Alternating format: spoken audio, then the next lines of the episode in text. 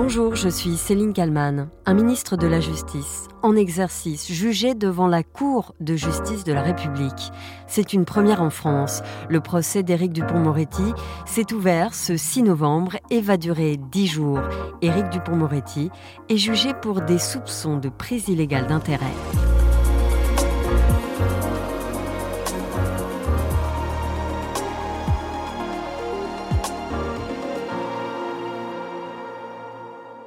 Le ministre de la Justice, Éric Dupont-Moretti, comparé aujourd'hui devant la Cour de justice de, la République. C'est une première hein, dans l'histoire de la République. Ah bah oui, c'est du jamais vu. Hein. Un ministre de la Justice en exercice, sur le banc des accusés, devant la Cour de justice de la République, et qui choisit qui plus est de demeurer à son poste le temps de l'audience qui devrait durer hein, jusqu'au 16 novembre, même si des mesures ont été prises euh, comme des délégations de signature ou être dispensé de Conseil des ministres ou d'aller sur euh, les bancs euh, du gouvernement à, à l'Assemblée. C'est du jamais vu.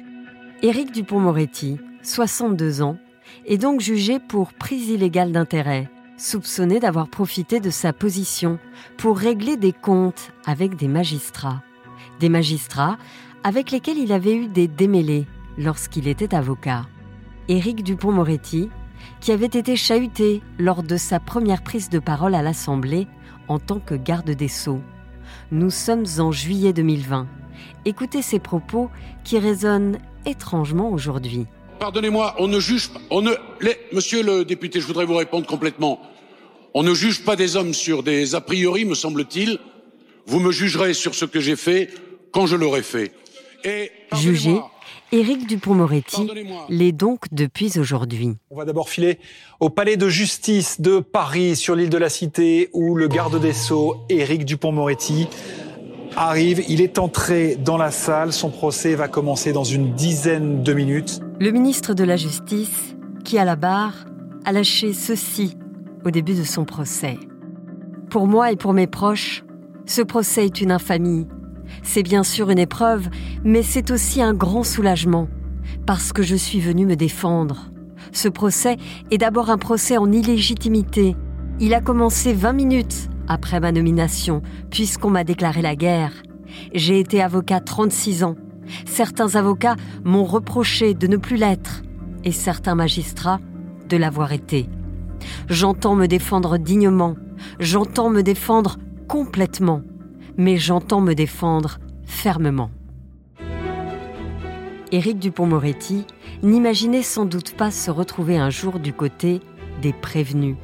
Lui, l'homme passionné par tout ce qu'il entreprend. Le grand virage dans sa vie, c'est l'affaire d'Outreau, déclare Stéphane Durand-Soufflant, chroniqueur judiciaire pour le Figaro. Il le dit dans un article qui tire le portrait d'Éric Dupont-Moretti dans le magazine Vanity Fair. C'était au procès de Saint-Omer en 2004. C'est là que Dupont-Moretti est né comme avocat. La chose étonnante était la différence qu'il y avait entre les moments où il était présent ou non. Quand il était là, il était évident qu'il avait une présence absolument incroyable, une ascendance sur les autres avocats. C'était le patron de la défense. L'affaire d'Outreau, un désastre judiciaire où six innocents sont condamnés pour des faits pédophiles et finalement acquittés un an plus tard. Éric Dupont-Moretti défend alors notamment Roselyne Godard, présentée comme la boulangère. Cet enfant se lève et dit euh, euh, il y a 14 personnes que je mets en cause. Et ce 14 euh, pose un certain nombre de questions. Est-ce qu'il y a une préparation? Est-ce qu'il n'y a pas de préparation? Il est aussi sous l'éclairage judiciaire. C'est très très difficile pour tout le monde de connaître la vérité. Le problème, c'est que nous attendons tous finalement un verdict qui serait fait par les enfants. Dupont-Moretti, qui a toujours le sens de la formule, devient alors une bête médiatique. Son style direct, détonne sur les plateaux de télévision. Il aime la lumière, il aime le mot, il aime la justice. Et il multiplie les acquittements, d'où son surnom, Acquittator. La parole est pour lui une façon d'exister, lui qui naît à Maubeuge, dans le Nord, en 1961. Il n'a que 4 ans quand son père meurt. Il l'évoque dans l'émission Thé ou Café sur France 2 en 2018 avec Catherine Sellac. Vous écrivez qu'il vaut mieux un père mort qu'un père physiquement présent mais absent. Oui. Qu'est-ce que vous en savez? Je le pense parce que un, père mort, il est forcément sublimé. moi, on a toujours présenté mon père comme comme un type absolument formidable. vous l'avez idéalisé? Bien sûr, bien sûr. On me racontait qu'il me regardait, qu'il me protégeait, euh, qu'il avait toujours été présent. Que c'est difficile d'expliquer à un gamin la carence d'un père dont il connaît l'existence physique, qui ne vient jamais le visiter, qui ne s'occupe pas de lui, qui l'embrasse pas. Sa vocation d'avocat puise ses origines dans son histoire familiale. Son grand-père est retrouvé sans vie le long d'un chemin de fer. Une plainte sera déposée, mais aucune enquête ne sera ouverte. Éric Dupont-Moretti va grandir alors avec une obsession. C'est l'injustice qui prend des formes différentes. Je n'aime pas ces mallatures, euh, voir que l'on frappe encore des hommes qui sont à terre. Je n'aime pas euh, l'humiliation que l'on inflige. Et puis à 15 ans, il y a un déclic chez Éric Dupont-Moretti. Il est bouleversé par la mort de Christian Ranucci, exécuté pour avoir tué la petite Marie-Dolores Rambla, 8 ans, à Marseille. Il est l'avant-dernier condamné à mort en France. Ranucci qui, après une reconstitution des faits, s'était pourtant rétracté sur ses aveux, niant sa culpabilité, dénonçant les méthodes des policiers. J'apprends l'exécution de Ranucci. Et ça me bouleverse. Personne chez moi n'appartient au monde judiciaire. Euh, ça nourrit mon romantisme morbide d'adolescent boutonneux. Je m'engouffre dans cette histoire qui me passionne et me terrifie. Euh, je me dis, je veux devenir avocat cette idée, au fond, d'être parfois seul contre tous. Ben, ce que l'on est forcément quand on est avocat. Oui. Seul contre tous, Dupont-Moretti va donc devenir avocat. Mais pendant des années, avant ses plaidoiries, il est pétrifié par le trac. Il se confie à Laurent Delahousse sur France 2 en 2018 dans l'émission 19h le dimanche. À une époque, vous pouviez vomir avant une plaidoirie. Oui, ouais, ça a duré dix ans, ça. Oui, c'est un track équivalent à celui que, que vous pouvez avoir euh, avant de prendre l'antenne, mhm. qu'un artiste peut avoir avant de monter sur scène, qu'un acteur peut avoir, bien sûr. Qu'est-ce qui fait que ça a disparu? Ça n'a pas disparu, c'est un peu mieux géré ou un peu moins mal géré. Mais la peur, elle existe encore parfois. Oui, oui, bien sûr. Dupont-Moretti, au fil des années, devient l'avocat des stars et personnalités. Bernard Tapie, Jérôme Kerviel, Karim Benzema, Jérôme Cahuzac ou encore Abdelkader Mera, le frère du terroriste. Éric Dupont-Moretti, avocat éclectique, affirme vouloir défendre tout le monde. Quand je défends les, pédophiles d'Outreau, je suis un salopard. Et quand je défends des innocents, je deviens euh, un héros. Ça ne mérite ni cet excès d'opprobre, hein, ni cet excès d'honneur. Vous êtes avocat Je suis avocat. Éric Dupont-Moretti, dont l'éloquence est soulignée par tous. Lui, rétorque que l'éloquence, c'est trouver son propre style. Quand on est tout jeune avocat, on est un mauvais je ne sais qui, qu'on essaie d'imiter euh, mhm. assez gauchement d'une certaine façon. Et puis on finit avec le temps par trouver son style. Moi, je pense que l'on plaide ce que l'on est et qu'on est ce qu'on plaide. Donc il y a quelques excès là-dedans, sans doute. Il y a euh, des emportements, il y a de l'indignation, il y a parfois autre chose que cela. En 2017, Éric Dupont-Moretti obtient l'acquittement d'Abdelkader Mera. La Cour d'assises spéciale de Paris estime que ce dernier n'est pas coupable de complicité d'assassinat lors des attentats perpétrés en mars 2012 par Mohamed Mera à Toulouse et Montauban. Éric Dupont-Moretti se fait huer juste après le verdict. Il prend la parole devant les caméras. En acquittant euh, Abdelkader Mera du crime de complicité d'assassinat, la Cour d'assises a rappelé que même dans les affaires de terrorisme les plus graves, la preuve et la règle de droit n'étaient pas reléguées au rang d'accessoire. Et lorsque l'avocat Éric Dupont-Moretti est interrogé sur sa définition d'une bonne plaidoirie, voilà ce qu'il répond une bonne plaidoirie, euh, euh, si on parle non pas de son efficacité, mais de sa qualité, c'est une plaidoirie d'abord travaillée, c'est une plaidoirie qui est logique, c'est une plaidoirie dans laquelle vous ne vous répétez pas, c'est une plaidoirie dans laquelle vous êtes vous-même à l'aise parce que parfois vous n'arrivez pas à vous libérer de la pesanteur de l'affaire, de sa difficulté. Euh, c'est tout ça une bonne plaidoirie. Puis c'est une plaidoirie qu'on écoute surtout et qu'on a envie d'écouter. Éric Dupont-Moretti, qui va finir par troquer pendant un temps son rôle d'avocat contre le costume de comédien. Il est notamment dirigé par un certain Claude Lelouch. Une salle d'audience, c'est le plus beau théâtre du monde. On a droit qu'à une représentation. Il faut être bon dès la première prise. Et donc je suis allé le voir euh, plaider plusieurs fois et je me suis dit, euh, c'est sûrement un, un immense, un colossal acteur que j'ai très envie de faire tourner. Plusieurs rôles au cinéma, puis à l'affiche du Théâtre de la Madeleine en 2019.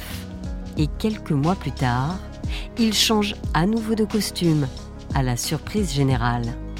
Éric Dupont-Moretti est nommé ministre de la Justice. C'est sans doute la surprise au sein de ce nouveau gouvernement, la nomination Place Vendôme en tant que garde des Sceaux, ministre de la Justice, d'un ténor du barreau, Éric Dupont-Moretti, célèbre pour ses plaidoiries enflammées, son sens de la répartie et ses emportements. Éric Dupont-Moretti devient donc garde des Sceaux, trois ans après sa nomination. Celui qui est toujours ministre de la Justice est jugé, accusé d'avoir profité de sa fonction pour obtenir des sanctions infondées contre des magistrats qui enquêtaient sur ses clients et amis. Bonjour Mathieu Delahousse. Bonjour. Vous êtes euh, journaliste, spécialiste des questions euh, de justice pour le magazine L'Obs, où vous signez euh, cette semaine une enquête Macron et la justice, histoire d'un grand malentendu. Éric Dupont-Moretti fait donc partie du gouvernement. Il a été choisi par Emmanuel Macron pour devenir le ministre de la Justice. Un garde des Sceaux jugé par la justice alors qu'il est en exercice, c'est du jamais vu, c'est quand même lunaire. Alors, c'est une situation, en tout cas, qui est totalement inédite dans la mesure où cette euh, Cour de justice de la République, qui est une juridiction d'exception, effectivement, n'a jamais jugé, d'une part, un ministre en exercice, c'est-à-dire un, ministre qui a toujours euh, son portefeuille ministériel et ses responsabilités ministérielles, et euh, qui soit de surcroît un ministre de la Justice. Il y a un précédent qui n'est pas très lointain, c'est que le ministre de la Justice, Jean-Jacques Urvoas, avait été jugé par la Cour de justice de la République pour avoir livré des informations confidentielles à un élu, euh, mais il avait été jugé bien évidemment après avoir été euh, ministre de la Justice. Et en réalité, cette question, elle peut paraître anecdotique, mais eh, on, est euh, directement au, au, cœur de la problématique des relations entre la politique et la justice. C'est qu'on s'aperçoit bien que la justice est beaucoup plus incandescente, beaucoup plus attendue, beaucoup, beaucoup plus observée par nos concitoyens quand elle met en cause quelqu'un qui est en exercice et quelqu'un qui peut être directement menacé par cette décision de justice. Et c'est évidemment le cas d'Éric Dupont-Moretti. On reviendra dans quelques instants sur euh, les charges hein, qui sont retenues contre le ministre, mais euh, ce matin, euh, la première ministre Elisabeth Borne a renouvelé sa confiance en son ministre. Elle a vanté son excellent travail et son droit à la présomption d'innocence. elle a aussi précisé qu'elle avait elle-même souhaité qu'il reste à son poste. On peut comprendre que, que c'est compliqué justement à comprendre pour les, les concitoyens de voir que leur ministre de la justice est jugé par la justice et qu'en même temps, il reste ministre de la Justice. En réalité, il y a un malaise euh, démocratique euh, assez considérable autour de tout ça, et des deux côtés il y a un énorme malaise du côté d'Éric Dupont-Moretti qui ne supporte pas euh, de devoir euh, gérer ces deux affaires qu'il considère comme secondaires alors qu'il a fait énormément pour euh, le ministère auquel il est chargé désormais. Mais il y a un malaise considérable aussi sur ceux qui doivent finalement gérer la France, incarner la République, incarner l'État. Et aujourd'hui, Éric Dupont-Moretti, effectivement, se retrouve dans cette situation très paradoxale d'avoir ses employeurs, ses responsables, et même aussi le garant de l'indépendance de la justice, qui est le cas du président de la République au terme de la Constitution, qui euh, doit trouver le bon équilibre. Donc, ce que n'a pas dit euh, Elisabeth Borne ce matin, c'est qu'en réalité, ces dernières semaines, Plusieurs euh, discussions ont eu lieu au sein de l'exécutif pour savoir comment faire avec un cas pareil, un cas inédit pareil autour d'Éric Dupont-Moretti.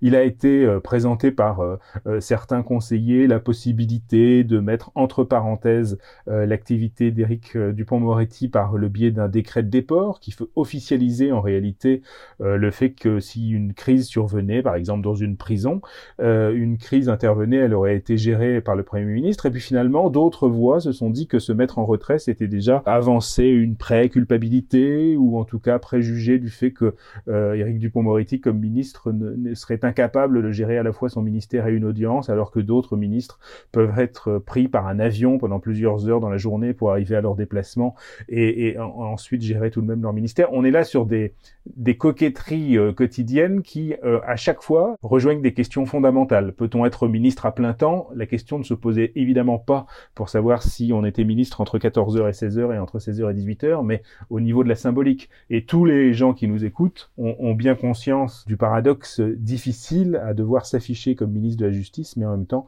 d'être prévenu. Sait-on comment euh, il se sent aujourd'hui, Eric Dupont-Moretti? Est-ce qu'il est, euh, confiant? Est-ce qu'il est serein? Vous avez dit qu'il était très agacé par le fait de devoir et gérer euh, évidemment son portefeuille de ministre et gérer cette affaire devant la justice. Éric Dupont-Moretti, c'est un homme qui a toujours suscité beaucoup d'intérêt, beaucoup de, fantasmes, beaucoup de bienveillance, mais aussi beaucoup de dureté de la part des, observateurs. Moi, j'essaie d'écrire sur lui depuis plusieurs années maintenant, à la fois comme mais euh, maintenant comme garde des sceaux, avec une forme de distance, mais elle est euh, compliquée euh, cette distance parce que les rapports sont souvent très passionnels avec lui.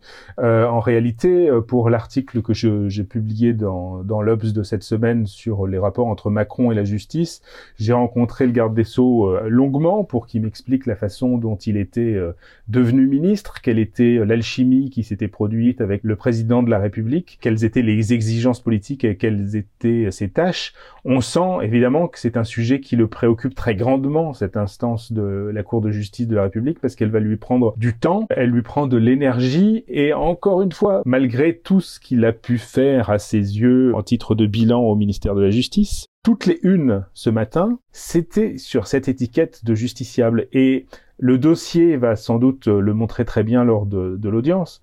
Sa directrice de cabinet dit il ne se considérait pas en conflit d'intérêts lorsqu'il arrive place Vendôme en juillet 2020. Et effectivement, je pense qu'il a fait abstraction de ces dossiers qu'il a considérés comme secondaires en en négligeant totalement l'aspect symbolique. Et cet aspect symbolique, aujourd'hui, se retrouve euh, extrêmement important aux yeux de tous. Alors, est-ce une bulle qui va exploser ou est-ce au contraire une bulle que chacun va voir? C'est évidemment le procès qui va le montrer. Justement, euh, quelles sont concrètement les charges qui sont retenues contre le ministre? Juste avant d'être nommé ministre, il y avait euh, deux dossiers qui lui préoccupaient beaucoup l'esprit et sur lesquels il avait fait des sorties médiatiques assez tonitruantes.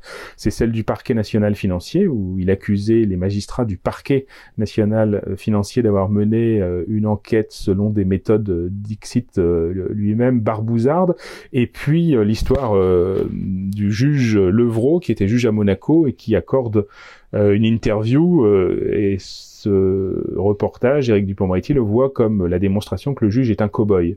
Juste après, il devient garde des Sceaux et il va poursuivre euh, des procédures disciplinaires qui avaient été déjà engagées ou pré-engagées, ce sera tout, le débat du procès également, et, on comprend bien qu'il aurait dû se retirer de ces cas-là. En fait, on lui reproche finalement d'avoir un peu réglé ses comptes avec euh, ce juge-là notamment. Régler ses comptes, c'est effectivement le résumé du, résumé de, de l'affaire parce que tout cela est passé par des procédures administratives très euh, codifié où jamais le, ministre euh, n'était seul. Il a par ailleurs euh, demandé des conseils à, d'autres magistrats, à son cabinet, à des anciens directeurs avec des positions évidemment difficiles pour elle parce que ce sont des, des, des personnalités qui donnent des conseils informels. Mais pour bien comprendre la prise illégale d'intérêt, c'est vraiment le, le charpentier qui est élu maire de, de la commune va-t-il continuer à utiliser ses sous-traitants euh, de façon euh, directe pour euh, pour ses travaux ou va-t-il se déporter en disant ben non j'étais auparavant charpentier j'avais ces connaissances dans les travaux publics et je ne peux pas faire comme si j'étais encore un professionnel de la charpente maintenant que je suis devenu premier magistrat de, de ma commune. Donc c'est hélas une digue qui était connue quand l'avocat est devenu ministre et hélas pour lui en quelque sorte les précautions ont été prises très tardivement très tôt, euh, puisque dès le mois de novembre 2020, moi j'avais écrit euh, dans un numéro de, de l'Obs qu'effectivement euh, c'était une situation qui avait mis en danger Éric Dupond-Moretti. Quoi qu'on pense de lui, quoi qu'on pense de ses dossiers passés et de l'attitude qu'il puisse avoir face à la magistrature, au moment où il devient ministre, il devait devenir un autre homme totalement Il l'est devenu politiquement. Euh, je pense qu'il y a une espèce d'unanimité autour de tout cela. Il devait le, devenir, euh, non pas charnellement, pour reprendre les expressions amusantes qu'il ose beaucoup employer, euh, mais de façon très fonctionnelle. Il y avait une métamorphose qui a mis du temps à s'opérer et qui aujourd'hui lui coûte effectivement très cher. Éric Dupont-Moretti encourt 5 ans de prison, 500 000 euros d'amende et l'interdiction d'exercer une fonction publique. Alors évidemment, pour l'instant, euh, euh, d'ailleurs Elisabeth Borne l'a dit, euh, il est présumé innocent. Que se passerait-il s'il est jugé coupable?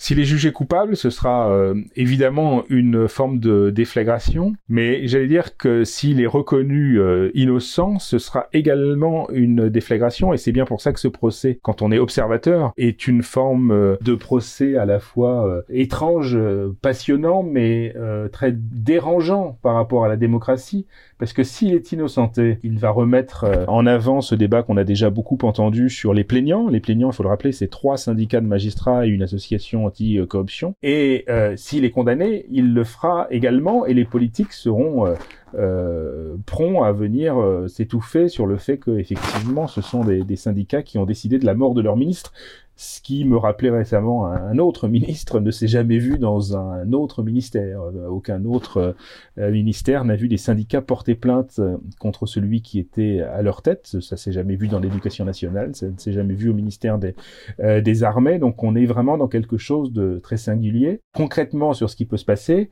c'est qu'effectivement, si il venait à être reconnu coupable sur l'une ou l'autre des deux affaires, il peut ensuite euh, se voir infliger une peine ou non, puisque la Cour de justice de la République s'était euh, caractérisée notamment dans euh, ce célèbre dossier Bernard Tapie, dans lequel Christine Lagarde, devenue ensuite directrice du FMI, avait été renvoyée. Elle avait été reconnue coupable, mais dispensée de peine. Donc Éric Dupont-Moretti peut être dispensé de peine.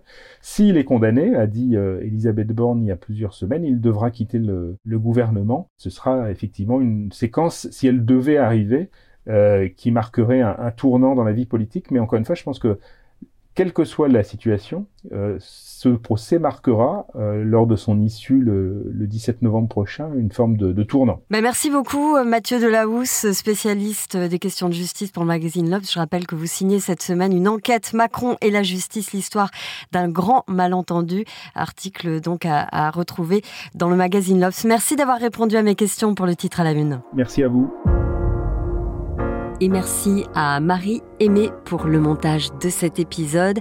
N'hésitez pas à le commenter sur les plateformes de podcast, à le partager autour de vous et bien sûr à vous abonner au titre à la une. Comme ça, eh bien, vous ne raterez aucun épisode. Je vous donne rendez-vous demain pour un nouveau numéro.